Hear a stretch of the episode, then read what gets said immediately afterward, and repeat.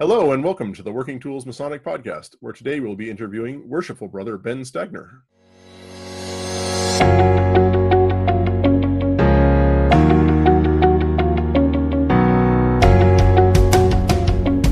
Ladies and gentlemen, brethren all, welcome to the Working Tools Podcast, a casual conversation around Freemasonry. First, it's important to note that our opinions and thoughts are our own and do not reflect those of our Grand Lodge or respective craft or concordant bodies. Please connect with us and ask questions, either here on YouTube or on our Facebook page. We'd also appreciate a thumbs up and especially any comments on our videos.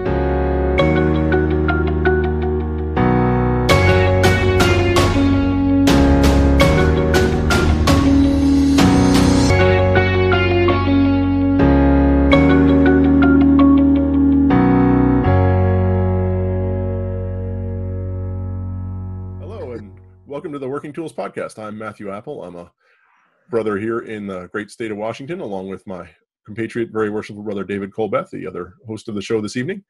And we'll be interviewing worshipful brother Ben Stagner, who is a the currently sitting worshipful master of University Lodge number one forty-one in Washington, and also is a tattoo artist here in the Seattle area. Welcome to the show, Ben. Thanks for having me. Glad to be thanks. here. Yeah, thanks for coming out.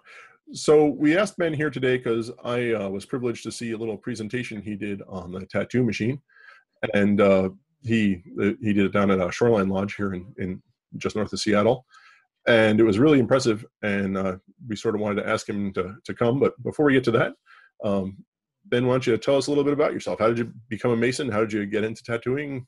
Are they intertwined or are they separate events? Or uh, well, actually, yeah, they they. They became intertwined. Um, I actually started working at a tattoo shop as a shop hand when I was nineteen years old. Uh, I just graduated high school, and I was actually working on uh, working to become a nurse, which obviously didn't happen. But uh, that was the original goal. And uh, but uh, worked, I worked, got a job at a tattoo shop uh, down in Tacoma, and it was ran by a uh, very old school, traditional ex-Marine, um, very salty, surly kind of. kind of guy, and that's kind of where I'd um, got my upbringing as far as um, how'd you say uh, work ethic, um, how to take pride in stuff that you do. It's very self-sufficient type of job. It's one you, you really have to earn, um, and all the things that you you learn in tattooing is, is traditionally you you earn you earn the knowledge that you get in a, in a shop or any respect that you you get there. Um, and I didn't immediately do tattooing after that. I worked there for two years. Um, and then it was, I had a, about a seven year uh, gap where I did a bunch of other jobs. Uh, based, I, nursing didn't work out, so I wound up uh, basically anything out of curiosity about I, I I dabbled into. So I was a union pipe fitter for three years. Uh, I worked at a, uh, managed a skate shop for a couple of years. Let's see, did uh, worked in auto body, worked in a motorcycle shop, worked as a sign painter, worked as a cook, and a couple other jobs here and there, but it all kind of wound up kind of circling back into tattooing.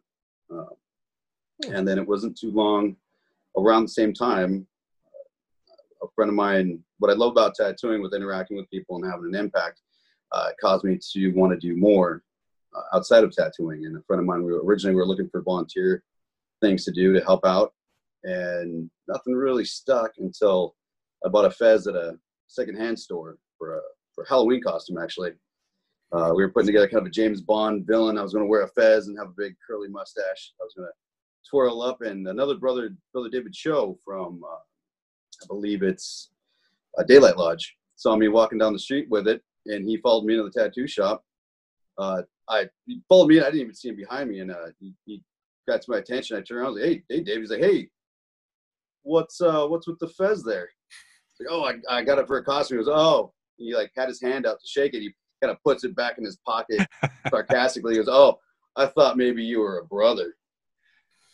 And I had to know more. And the more I, I looked into it, the more questions I asked, and I looked on the website and got info off of that, and it was exactly what I was looking for. That's and awesome. Sure enough, led to University Lodge one forty-one. And it's been it's been great since then. It's been six years of, of life-changing uh, experiences for sure. So who, do you know who that was? That You said his name was David. Who was it that followed you in there? David Cho. David Cho, okay. He's from uh, Daylight Lodge. Uh, I believe he's a past master there too. I, I'm not sure how.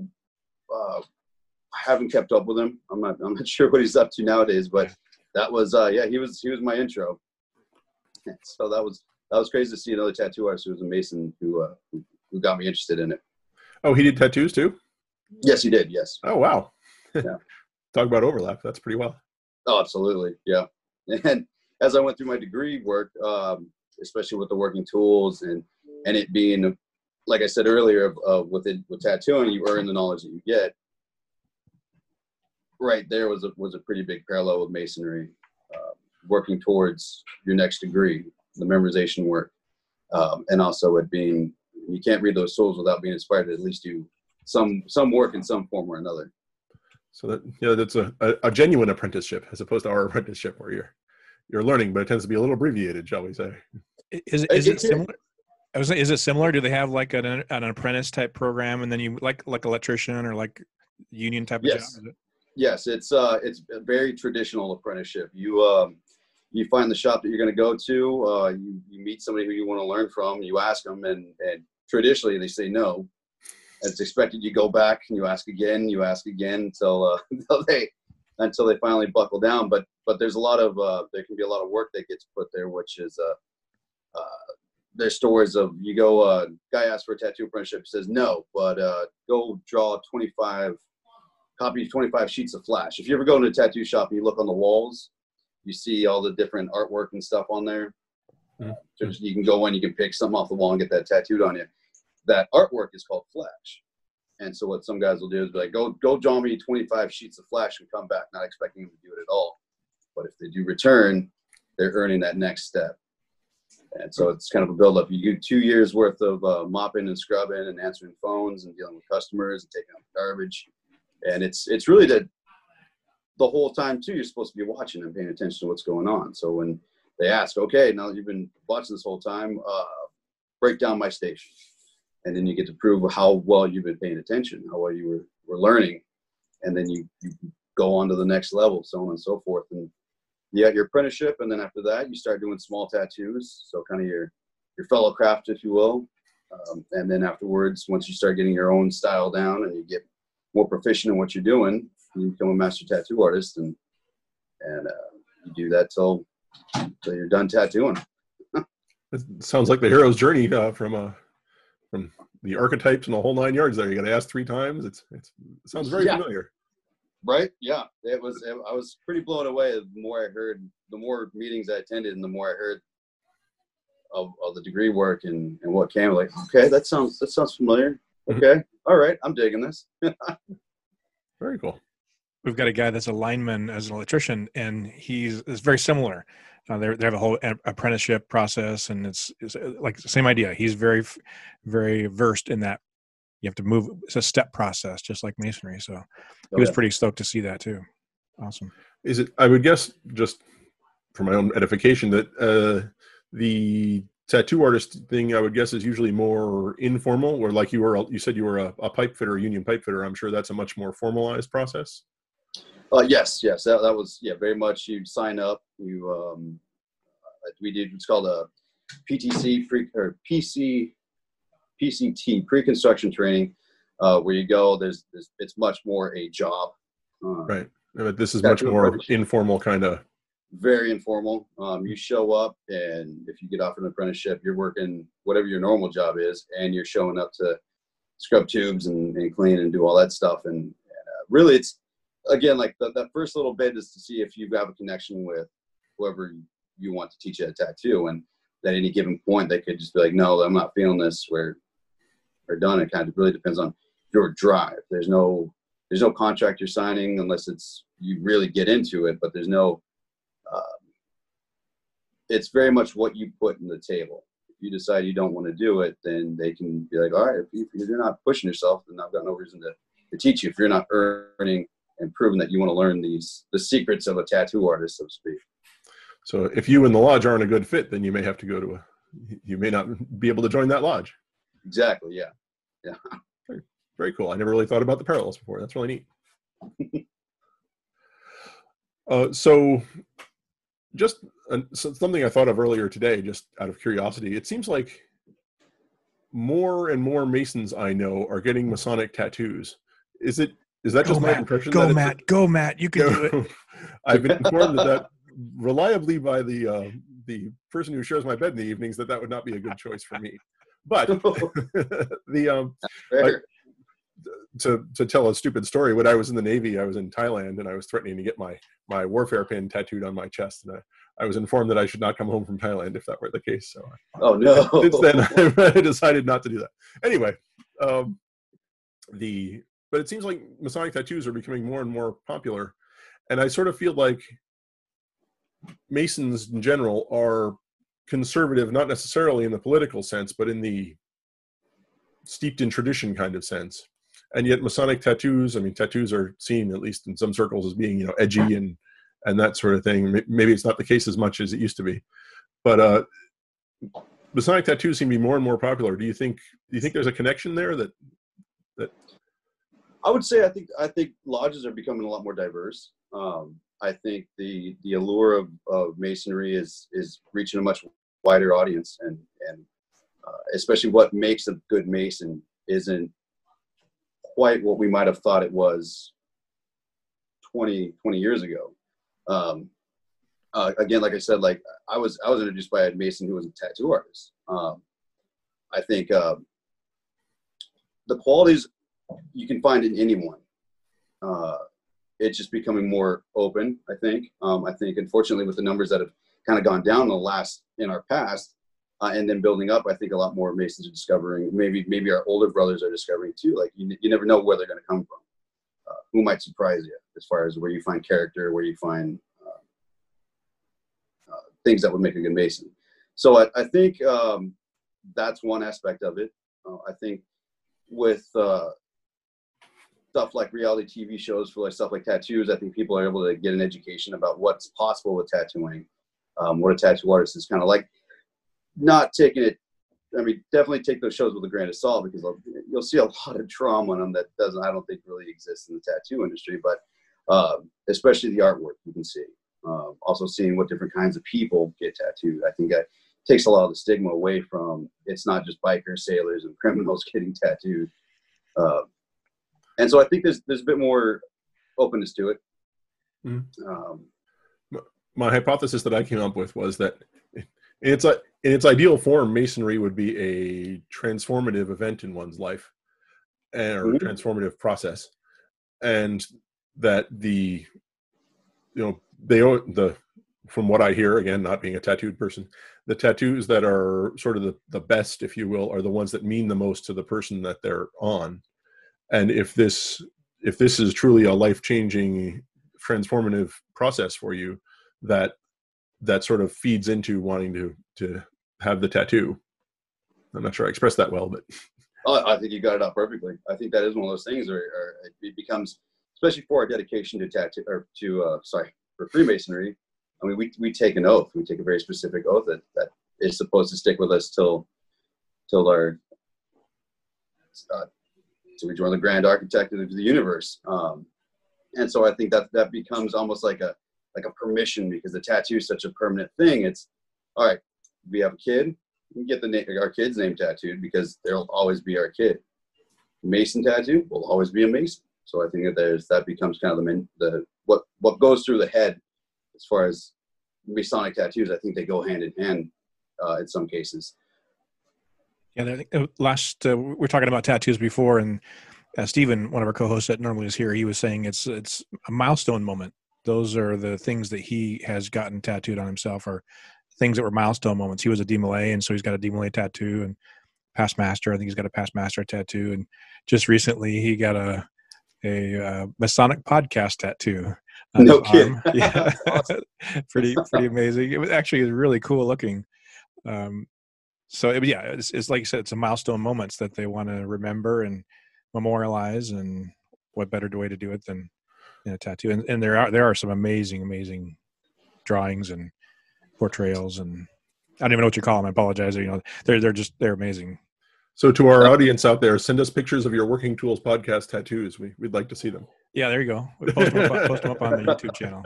Put them in the I comments. Believe there's a there's even a Facebook page that's that's dedicated to Freemason tattoos. It's uh, cool. I subscribed to one of them. Uh, I think I'm on that one, one of the main uh, Mason uh, pages, and then uh, the Grumpy Pastmaster page. Yes, I think I got a, a, a not premature, hopefully not, but uh, a expedited pass into that one.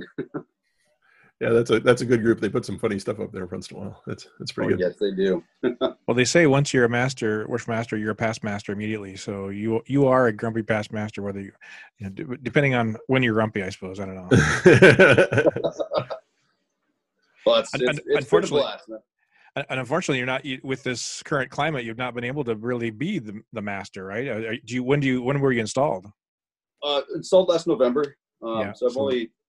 had technically I've only had a few meetings. Uh, however, we've, we've tried, especially when, when COVID immediately hit, we were kind of, our work didn't stop by any means. Um, our, our main goal, one of our, our brothers, brother Adam Alsobrook, uh, was quick to jump on to getting a, a list of our older, older members and checking up on them, making sure they had groceries, making sure they had food and, and uh, supplies that they needed so they didn't have to go out and uh, put themselves in danger of, of catching this, this virus.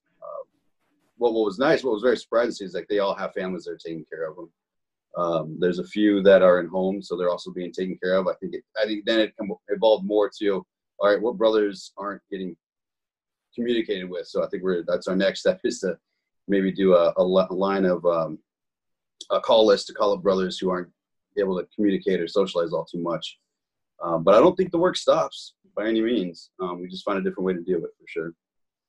I think I'm as busy, almost as busy, maybe a little bit more, honestly, than I was even when I was going to meetings. The only thing that's different is I don't have the half hour to an hour travel time on either end of the meeting, which is great. I, I really like walking over to my to my desk and having the meeting here.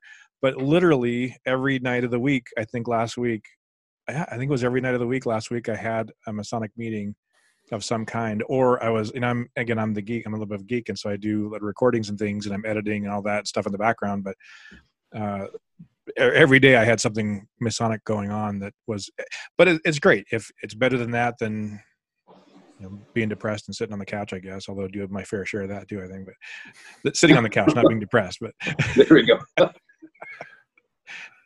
Yeah, Missus Colbeth has told us to sign you up for more things. So. Yes, exactly. So, Ben, what was your first tattoo? What did you? Uh, of course, you probably received a tattoo before you became a tattoo artist, or was that not the case? Did you tattoo yourself, or how, how did that start? Uh, well, I got my first tattoo the day after my eighteenth birthday. As soon as I could, I, I jumped right on it. Um, I didn't do my my first tattoo until I was, I want to say, twenty-seven, um, and I tattooed my own leg. Traditionally, and this, I don't know if this is the case that much anymore, um, but traditionally what you would do is you learn as much as you can by watching, and then you, you take on learning how to set up your machine, learn, learn how to listen for it, the way that it works, and then you tattoo yourself.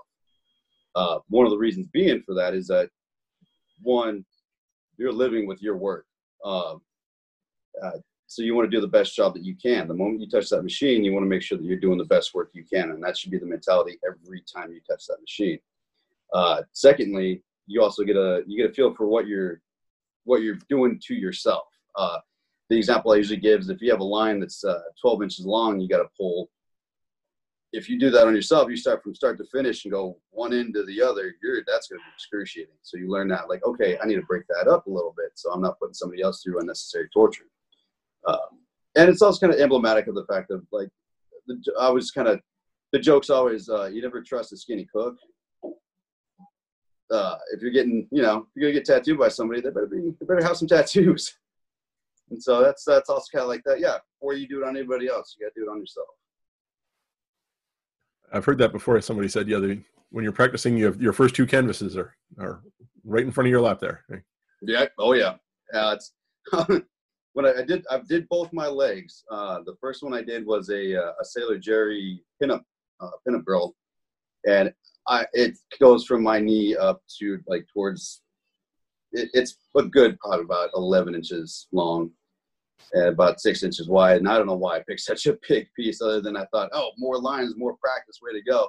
But I got down to the end of that thing, and it was I was practicing what I think uh, Lamaze breathing or something like that, trying to get through that last line. And then, uh, but, it, but but the beginning of it was pretty exciting because I was so pumped to do it and like hold the machine that I didn't really feel all at first until yeah towards the end there. But that second one, all the excitement of it got gone out the window, and then I just realized, oh, I'm just torturing myself. But I still got it done, so I was very proud of that. Very cool. Do you, out of curiosity, do you have a Masonic tattoo, or are you are you? Funny enough, not yet, um, and it's. I want to say it's almost harder because I, I have talked with some uh, tattoo colleagues of mine about getting my Masonic tattoo, and and I, they won't do it. They won't do it. They're like, I, I don't, I don't touch stuff like that because I don't know the symbology. I was like, you don't need to. I need to know it. So like, all I need to do is give you my, you know, design that I got idea. But it's it's interesting because yeah, many brothers come come up asking that want to get a tattoo by another by a fellow Mason, which I'm very honored and I do my best to do the best work. But then where can I get my Masonic tattoo? I'm just kind of stuck in a weird spot. the, the cobbler's children have no shoes. Eh? I have to, yeah. have to connect with David again. Huh? Actually, yeah, we could hook you up with the guy in B C that. Oh yeah, uh, there's like I believe there's a couple. I did meet. Um, I did a guest spot over in Spokane. And the guys over at uh, On the Level Tattoo hmm. are Masons, yeah. Uh, oh, and also, I'm sorry, uh, you, there is, um, oh my goodness, he would kick my butt for forgetting. Um, Keith Bailey up up in uh, Anvil Tattoo in in uh, Marysville. Hey, he's uh, yeah. okay. I think I've met Master Lodge up there, and yep. then there is. Um, Uh, lion's paw tattoo just off of there.